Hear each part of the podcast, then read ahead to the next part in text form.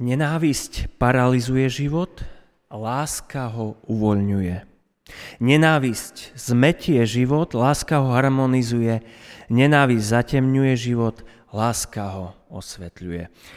To povedal Martin Luther King. A tento človek zažil vo svojom živote, čo to znamená mať odpor, dokonca čo to znamená zakúšať nenávisť, dokonca zažil na sebe to, čo to znamená zobrať život. 3. apríla 1968 sa Martin Luther King vybral do Memphisu, aby tam podporil štrajkujúcich týchto robotníkov, černochov, ktorí nemali rovnaké podmienky ako Belosi. A takto sa snažil pomôcť ľuďom a zastať sa tých, ktorí boli slabí. A tento baptistický kázateľ, eh, keď bol v ten predposledný več- posledný večer svojho života na jednom zhromaždení, tak eh, v jeho kázni, ktoré, ktorá sa eh, bola nazvaná Vystúpil som na vrchol hory, hovorí aj tieto slova. A tak som sa dostal do Memphisu a niektorí začali hovoriť o nebezpečenstvách, ktoré číhajú vonku. Čo by mi mohli niektorí z našich bielých bratov urobiť? Neviem, čo sa teraz stane. Máme pred sebou niekoľko ťažkých dní. Mne na tom ale vôbec nezáleží, pretože som vystúpil na vrchol hory. Nevadí mi to. Tak ako každý by som chcel žiť dlhý život. Dlhovekosť má svoje miesto. Ale o tu sa teraz nestarám, chcem len nasledovať Božiu vôľu a On mi dovolil vystúpiť na vrchol hory. A ja som sa tam rozhliadol. A uvidel som zasľúbenú zem. Možno sa tam nedostanem s vami, ale chcem, aby ste vy všetci tu dnes vedeli, že my ako ľud sa do zasľúbenej zeme dostaneme. A tak som dnes večer šťastný. Nebojím sa ničoho, nebojím sa nikoho. Moje oči uvideli slávu prichádzajúceho pána. Na ďalšie ráno, na ďalší deň bol Martin Luther King zastrelený na balkóne motelu. A dodnes sa neobjasnilo, kto ho zavraždil mal vieru, že Boh môže učiniť o mnoho viac, ako on prosí a rozumie. A mal vieru v to, že aj keď to možno nezažije vo svojej dobe, a nejak cítil, že možno ten e, jeho život sa aj chýli ku koncu, tak e, vedel jedno, že sa môže rozhliadnúť. A môže vidieť to, čo mu Boh zasľúbil. Až o niekoľko desaťročí Možno jedna z jeho túžob a jeden z jeho snov sa naplnil a americkým prezidentom sa stal Barack Obama. A možno mal mnoho iných túžob a snov, ktoré sa medzičasom splnili. Chcem dnes hovoriť o nenávisti sveta. Priznám sa, keď som vyberal piesne, tak som mal náročnú úlohu, aby som našiel nejakú pieseň, kde sa hovorí o nenávisti. A tak som vybral väčšinou tie o láske, pretože pán Ježiš uh, aj v tých predchádzajúcich kapitolách, a za chvíľočku si prečítame tri odkazy, tak uh, nás pripravuje a necháva nám odkaz lásky, ale tu nám dáva do kontrastu nenávisť sveta. A tak na tom čiernom plátne nám kreslí tými svetlými farbami a svojim svetlom, aký je milujúci, aký je dobrý a, a zámerne nám ukazuje, čo nás na tomto svete čaká, respektíve, ak si to dnes ešte neuvedomuješ, tak e, zámerne aj hovorí, a chcem dnes aj hovoriť o tom, že my sami sme častokrát obeťou nenávisti a dokonca si ju niekedy aj ospravedlňujeme. A tak sa pozrime, prosím, eh, v predchádzajúcich kázniach sme mali tri odkazy pána Ježiša k tomu, aby sme nasledovali eh, jeho prikázanie. A prvý bol v 13. kapitole, O tom hovoril Daniel. A tam sme si čítali aj tieto slova. Dal som vám totiž príklad, aby ste aj vy činili tak, ako som vám ja činil. Nové prikázanie vám dávam, aby ste sa vzájomne milovali, ako som vás ja miloval. Aby ste sa aj vy vzájomne milovali. Podľa toho poznajú všetci, že ste moji učeníci, keď sa budete vzájomne milovať. A je to scéna, kedy e, pán Ježiš umýva nohy, berie si tú zásteru a oni sa tam zídu na tej večeri a hútajú, že no kto im umie nohy a potom prídu na jednu skvelú myšlienku, nemusí nikto, veď sme slobodní. Je to tak, bratia a sestry? Áno, sme slobodní. Sme slobodní. A predsa pán Ježiš vstane a opáše sa. Predsa pán Ježiš vstane, aj keď sme slobodní, a zoberie tú nádobu a umie učeníkom nohy a potom im môže zanechať závet, svoju poslednú vôľu, to, čo si praje vidieť pri nás ako pri jeho nasledovníkoch. A ďalším odkazom uh, sme sa zoberali v 14. kapitole a tam sme si čítali tieto slova. Kto má moje prikázanie a zachováva ich, ten ma miluje. A kto mňa miluje, toho bude milovať aj môj otec a ja ho budem milovať a vyjavím mu samého seba. Ak ma niekto miluje, bude zachovať moje slovo a môj otec ho bude milovať a prídeme k nemu a budeme prebývať u neho. A to je zasľúbenie spoločenstva. To je kráľovstvo lásky, to sú princípy lásky. To je spojenie s Otcom, Synom, s nami. A tretí odkaz sme si čítali posledne uh, pred týždňom v 15. kapitole. Ako mňa miloval Otec a ja som miloval vás, zostaňte v mojej láske. Ak zachovávate moje prikázania, zostanete v mojej láske, ako ja som zachoval prikázania svojho Otca a zostávam v jeho láske. Prikazujem vám, aby ste sa milovali. Možno sa to opakovalo na rôzny spôsob, ale zámerne som to čítal, aby sme si uvedomili, ako pán Ježiš počiarkuje a zdôrazňuje a dáva tri vykričníky. To, čo majú jeho nasledovníci robiť. A to som nečítal všetky texty, ktoré to vystihujú z týchto troch kapitol. Takže Ježiš kladie nenávisť sveta do kontrastu so svojou láskou. Robí to tiež Pavol.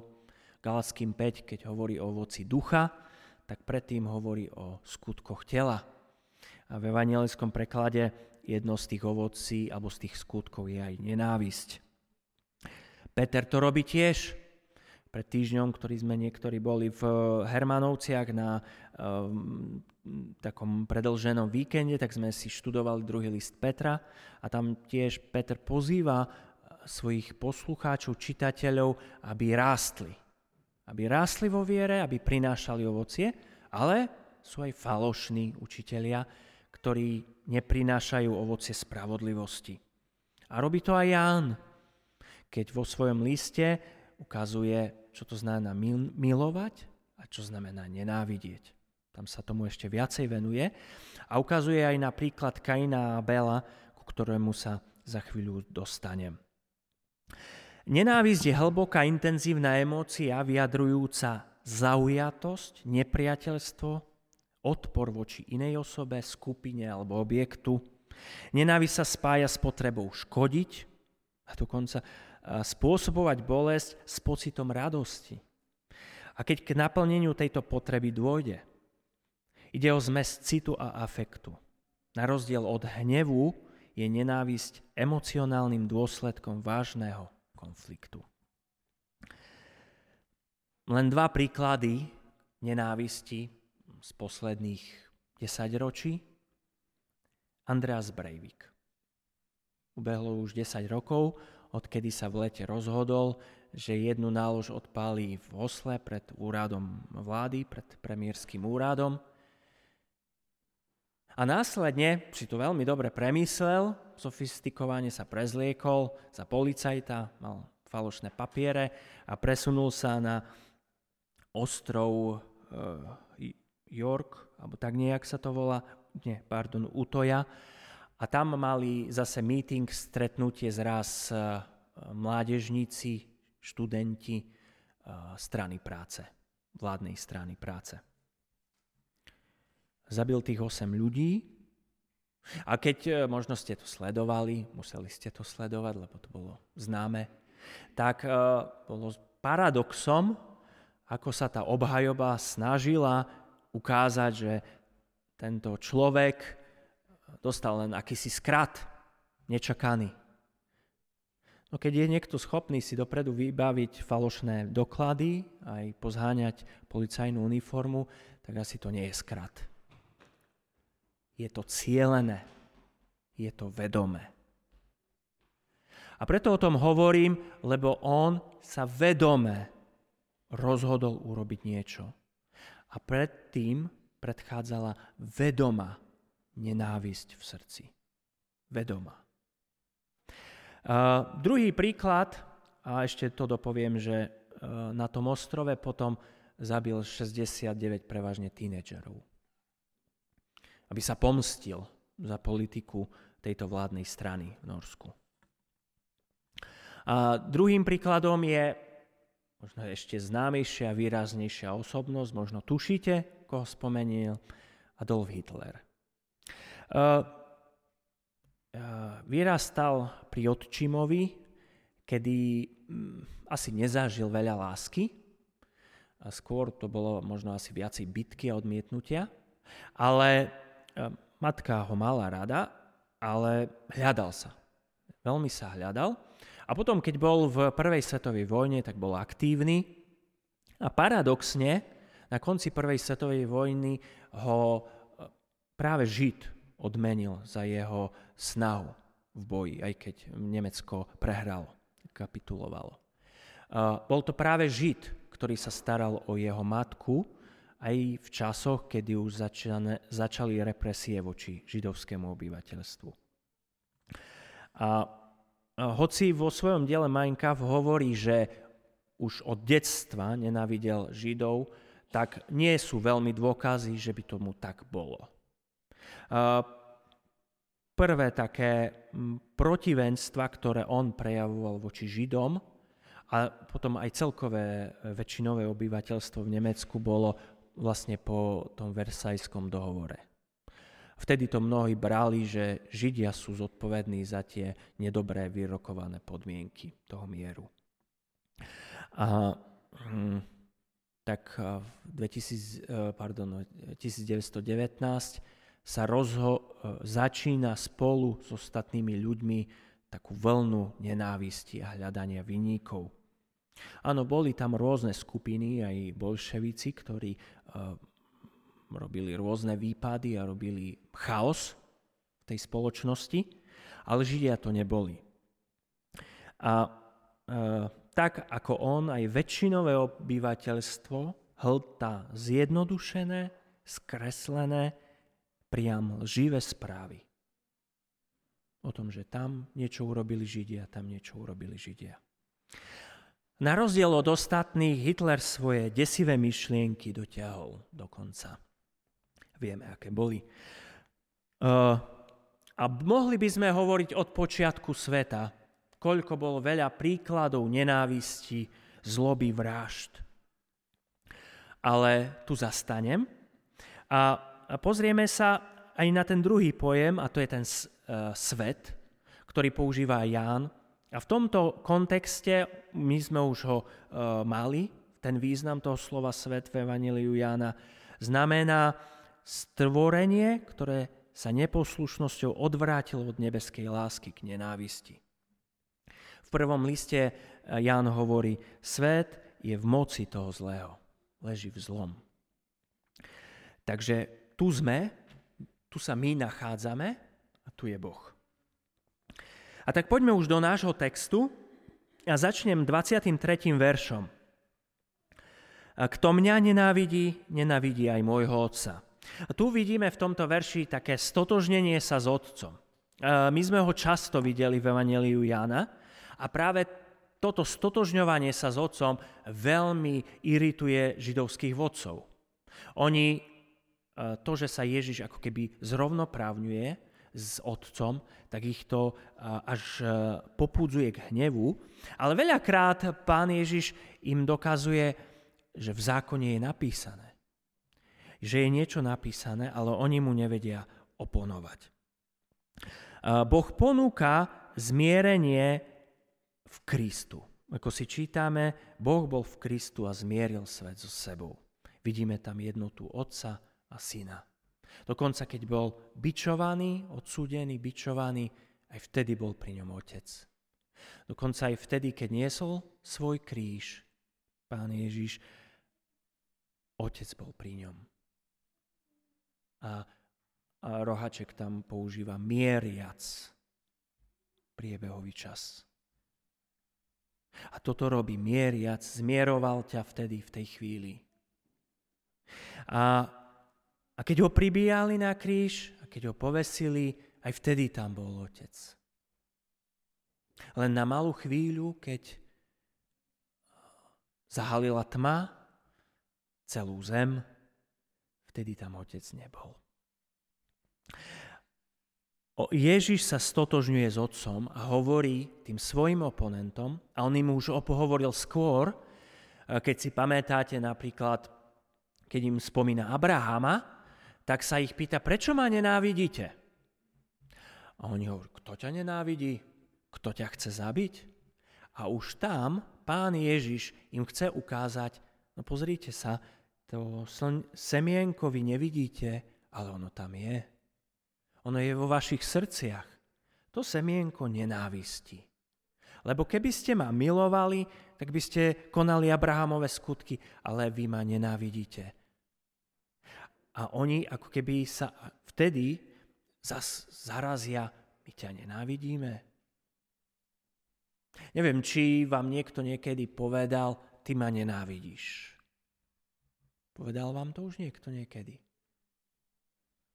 A keď ste to počuli, zarazili ste sa a zastavili. Cuklo s vami, trhlo s vami to. Ako to je? Ako to je v mojom srdci? V 18. 19. verši si čítame, ak vás svet nenávidí, vedzte, že mňa skôr nenávidel ako vás. Keby ste boli zo sveta, svet by miloval, čo je jeho ale že nie ste zo sveta, lež ja som si vyvolil vás zo sveta, preto vás svet nenávidí. A tak máme tu Boha, Božiu lásku, Kristové kráľovstvo, to, čo zamýšľal kedysi na začiatku a máme tu svet, ktorý je v odpore, v opozícii voči Bohu. A tento svet ako keby je v zápase. Čo teraz spraviť?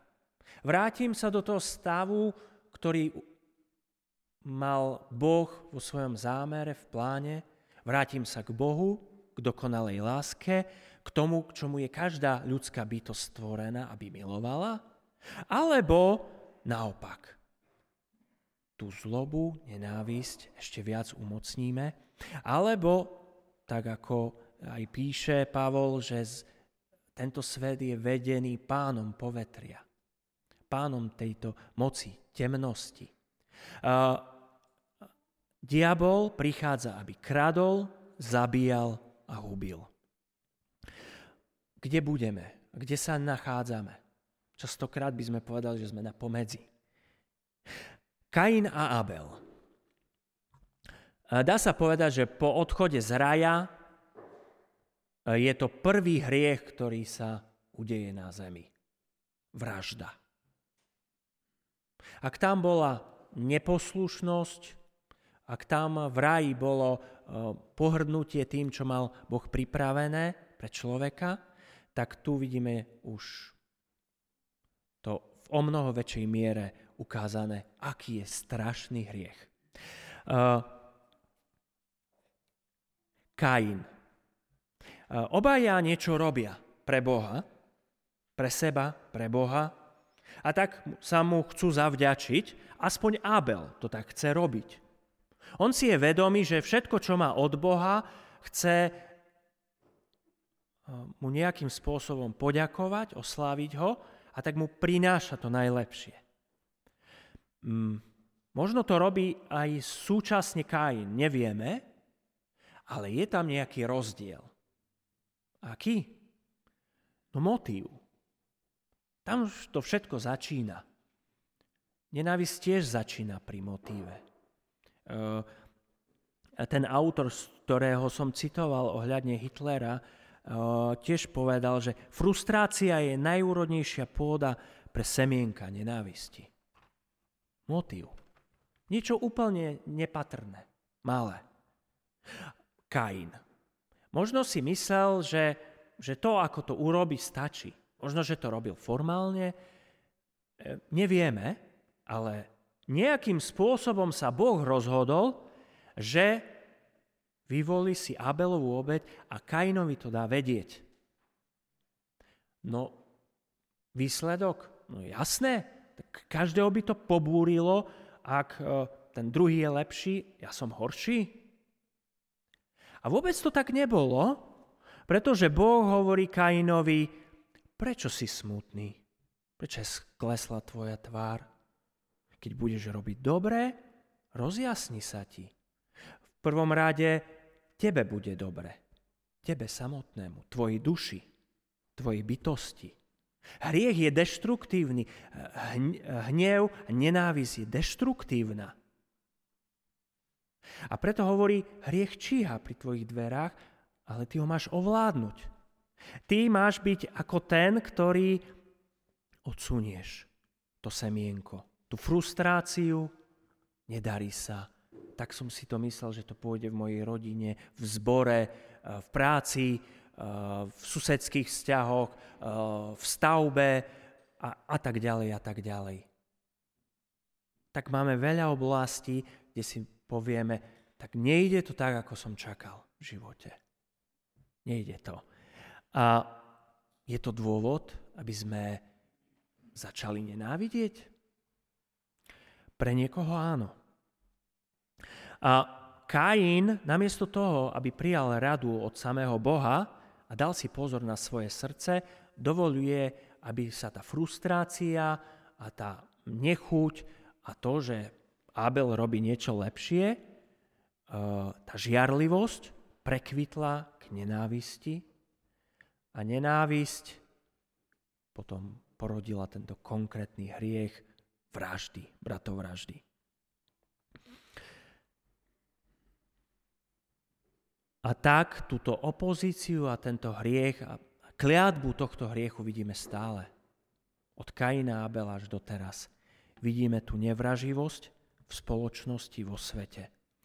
Musela prísť potopa, muselo, Boh musel zoslať síru na Sodomu a veľa iných súdov prišlo a vysporiadávaní, aby sa ukázala bezbožnosť ľudského srdca a Božia spravodlivosť.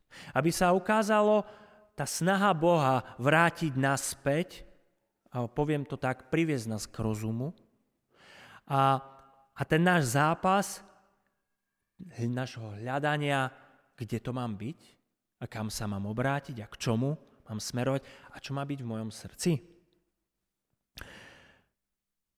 Táto opozícia sa prejavila aj pri pánovi Ježišovi keď hovorí ďalej. Rozpomente sa na slovo, ktoré som vám hovoril. Nie je sluha väčší ako jeho pán. Keď prenasledovali mňa, budú prenasledovať aj vás. Keď striehli na moje slovo, striehnúť budú aj na vaše. Ale to všetko budú hovoriť proti vám a robiť pre moje meno, pretože nepoznali toho, ktorý ma poslal. Keď sa nemýlim, už v 10. kapitole som to spomenul, že pri Ježišovi vidíme službu ducha, a pri tých veľkňazoch zákonníkoch vidíme tiež službu. Tú, ktorú im sprostredkoval Mojžiš. Aj, aj oni mali slúžiť Bohu, ale došlo ku konfliktu, k žiarlivosti a oni vidia, že Ježiš má úspech. Vidia, že Ježiš sa vie dostať do ľudských srdc. Oni sa nevedia. Oni vedia naložiť len bremena na ľudské plecia ale nevedeli sa dostať do ľudských srdc. A tak žiarlia. A pán Ježiš uh, tu opisuje, že mňa prenasledovali, strehli na moje slova. A to budú robiť aj vám. pripomína to isté, čo v 13. kapitole hovorí, nie je sluha väčší ako jeho pán. To znamená, netúžme sa vyhnúť ceste odmietnutia, opovrhnutia, ak náš pán išiel po tejto ceste. Náš pán bol nenávidený, aj jeho nasledovníci budú nenávidení. Peter vo svojom prvom liste eh, hovorí, že to je dokonca výsada. Veď je to milosť, alebo Bohu milé, ak niekto, pretože sa riadi vo svedomí podľa Boha, znáša protivenstva a nevinne trpí. Čiže máme sa vyvarovať, aby sme eh, netrpeli preto, že si za to môžeme, ale máme trpieť preto, že Boh je spravodlivý a že odrážame jeho spravodlivosť a jeho lásku. 22. verš a 24. Keby som nebol prišiel a nebol im hovoril, nemali by hriech. Ale teraz nemajú výhovorku pre svoj hriech. Keby som nebol činil skutky medzi nimi, aké nikto iný nečinil, nemali by hriech. A dvakrát je zopakované, nemali by hriech a potom to zhrňuje, ale teraz nemajú výhovorku. Tieto dva verše som spojil, pretože vyjadrujú dve pravdy. Prvú, eh, Ježišové slova a skutky dokazujú lásku k svetu. Ježiš hovorí, a nie sú to len nejaké taľafatky, eh, keď ho idú zajať, tí sluhovia tak hovorí, nikdy sme nikoho nepočuli tak hovoriť. Nikdy. Jeho slova sú iné. Sú to božské slova. A aj jeho skutky sú iné. Je ich množstvo. Množstvo milosrdných skutkov, až e, sa tí vodcovia nevedia v tom vyznať. A nevedia, čo s tým. A pritom Ježiš ukazuje, aký je otec štedrý, aký je dobrý, aký je láskavý a tu sa prejavuje to Božie kráľovstvo, a Božia láska, ktorá je celú starú zmluvu predpovedaná. A druhú vec, ktorú im hovorí, ukazuje im na ich hriech. Pre svoj hriech. To chcem zdôrazniť. Teraz nemajú výhovorku pre svoj hriech. A môj hriech, tvoj hriech je tá vec, ktorá nás brzdí. To je stále tá, tá palica v kolese, v špicoch, kedy sa prekoprcneme, rozbijeme doslova niekedy až. Hriech je stále to, čo je deštruktívne, čo nás ničí. Na vonok to vyzerá fajn. Keď príde diabol a pokúša, hovorí, to bude fajn. Stále sa to opakuje, tá istá pieseň. Bude to fajn. Bude to dobré. Tu prvú pieseň počula Eva s Adamom a my ju znovu a znovu počujeme, bude to dobre, bude to krásne, sladké. Ale keď vytriezvieme, zistíme, že ten hriech nie je až taký príjemný, nie, nie je až taký sladký. Zrazu zistíme, že ten hriech nás nielen, že oklamal, ale dokonca zhorkol. Až tak, že máme z toho veľmi, veľmi pokazený žalúdok nie sme schopní nič zjesť. A ten hriech je deštruktívny a prináša nám len problémy a problémy a problémy. Toto je ovocie hriechu. A preto pán Ježiš zdôrazňuje s učeníkom, aj nám, aby sme si dali pozor na hriech. Aby sme s ním nekoketovali, pretože to nás oddeluje od Neho a od jeho lásky a týmto otvárame dvere pre iné veci. Keď na niekoho máme nejaké antipatie, ja to tak nazvem postupne, alebo nejaký hnev, alebo, eh, tak stále si to vieme niekedy ospravedlniť. A dokonca niekedy sme schopní si ospravedlniť už aj nenávisť. A žiaľ, v druhej svetovej vojne si už mnohí kresťania ospravedlnili aj vraždu. Boh nás bezpodmienečne miluje, ale Satan hľadá stále dôvod nenávidieť. Keď sa pozrieme na tú Božiu lásku, tak vidíme ju bezpodmienečnú. Ona nekladie podmienky. Ona len chce opäť nás vrátiť a zahrnúť tam, kde sme boli. Odkiaľ sme odišli. To robí Božia láska. Nič iné nerobí. Len chce, aby ty ako Božie stvorenie predurčené k milovaniu a k láske si bol s ním a naučil sa skutočne milovať.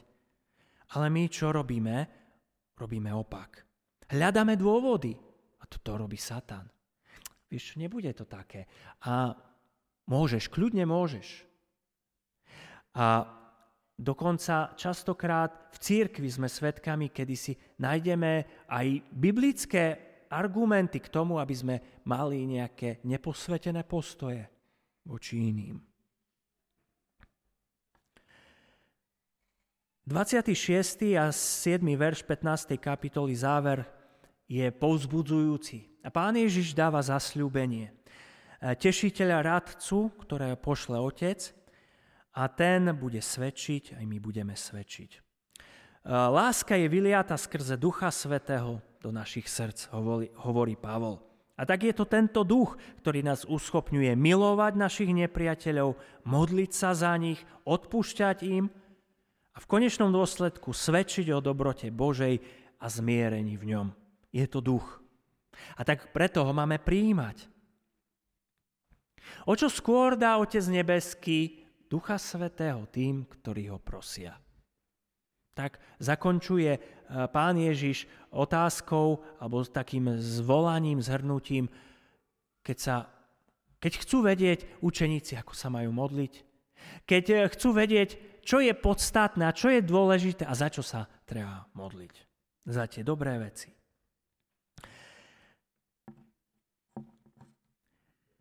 Ak to zhrniem, sú tri oblasti alebo uh, tri situácie, tri stavy. Ten t- v troch stavoch sa môžeme nachádzať ako ľudské bytosti. Prvý, že žijeme v nenávisti. Apoštol Pavol hovorí, lebo aj my sme boli kedysi nerozumní, neposlušní, blúdili sme, slúžili žiadostiam a rozličným rozkošiam, trávili sme život v zlobe a v závisti, boli sme nenávidení, a navzájom sme sa nenávideli. Toto je obraz sveta. Toto je obraz človeka, ktorý sa hľadá. A ako Bohom stvorené bytosti v tom všetkom? Z lásky chceme prirodzene zažívať, nechceme zažívať to odmietnutie. My sme stvorení pre lásku a tak nám to naozaj tá nenávisť, my si počase uvidíme, uvedomíme, aká je deštruktívna. A najhoršie sa je preto otvoriť. My nechceme, človek nechce zažívať odmietnutie, osamelosť, nenávisť. Ale inak sa nevie rozhodnúť. V tomto svete sa nevie inak rozhodnúť. Ak pán povetria šepká človeku, že má urobiť to alebo to, on to spraví. Uh, alebo sa môžeš nachádzať v druhej skupine – ako tí, ktorí sme vytrhnutí z nenávisti. Pre tých je aj to posolstvo e, z prvého listu. E, Jánovho. Každý, kto miluje otca, miluje aj jeho dieťa. A tak my milujeme, pretože sme z Boha, z Boha sme sa narodili. Podľa toho poznávame, že milujeme Božie deti, keď milujeme Boha a plníme jeho prikázanie. Tento sa narodil z Boha, chráni sa a ten zlý sa ho nedotýka, podľa roháčka. Chráni sa. Áno, aj Boh nás chráni, ale zaujímavé to roháček tu prekladá, že sa chrániš. Chrániš sa pred nenávisťou. A toto je uh, výzva pre vás, ktorí ste sa rozhodli milovať, ktorí, ste, ktorí viete, že ste v kráľovstve syna lásky, ale zrazu sa pristihnete pri niečom. Uh, áno, naozaj nenávidím? Alebo naozaj sa hnevám? Naozaj som frustrovaný? Ako to je v mojom srdci? A tá tretia skupina sú tí, ktorí sú už nenávidení. A to je vlastne ten, tá 16. kapitola, prvé 4 verše, keď pán Ježiš pripravuje učeníkov a hovorí im, prichádza hodina, keď každý, kto vás bude vraždiť, domnievať sa bude, že tým Bohu slúži. A budú to robiť preto, že nepoznali Otca ani mňa. A to je ten paradox v tom svete plným nenávisti, že sa chce ukázať, že slúži Bohu. Že chce ukázať, že slúži Bohu a predsa je plný nenávisti.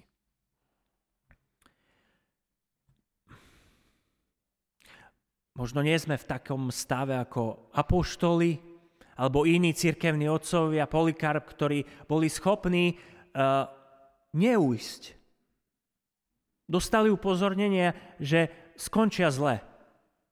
A oni boli pripravení ostať so svojimi zbormi, so svojimi spoločenstvami a povedal, nie, ja neodídem. A prijali radšej mučenie a smrť.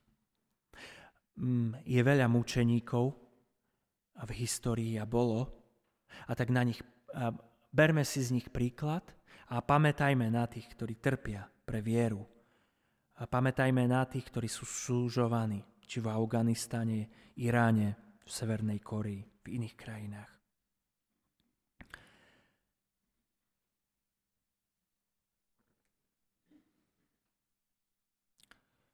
Uh, zakončím výzvou. Ak eh, si dáš ruku na srdce a povieš, že áno, naozaj ja nenávidím, tak potom a uvedomuje si to, tak eh, vec, že Boh ťa chce z toho vytrhnúť a vyslobodiť. A ak možno si ďalej v živote a už patríš Bohu, ale predsa ťa ovládne hnev, Dokonca ťa niekedy môže ovládnuť nenávisť. Nemusí to byť možno brat, sestra, môže to byť niekto vo svete. A ty zrazu sa pristihneš pri tom, že zvolávaš oheň z neba, aby ich Boh súdil hneď teraz a zaraz. Chráň svoje srdce.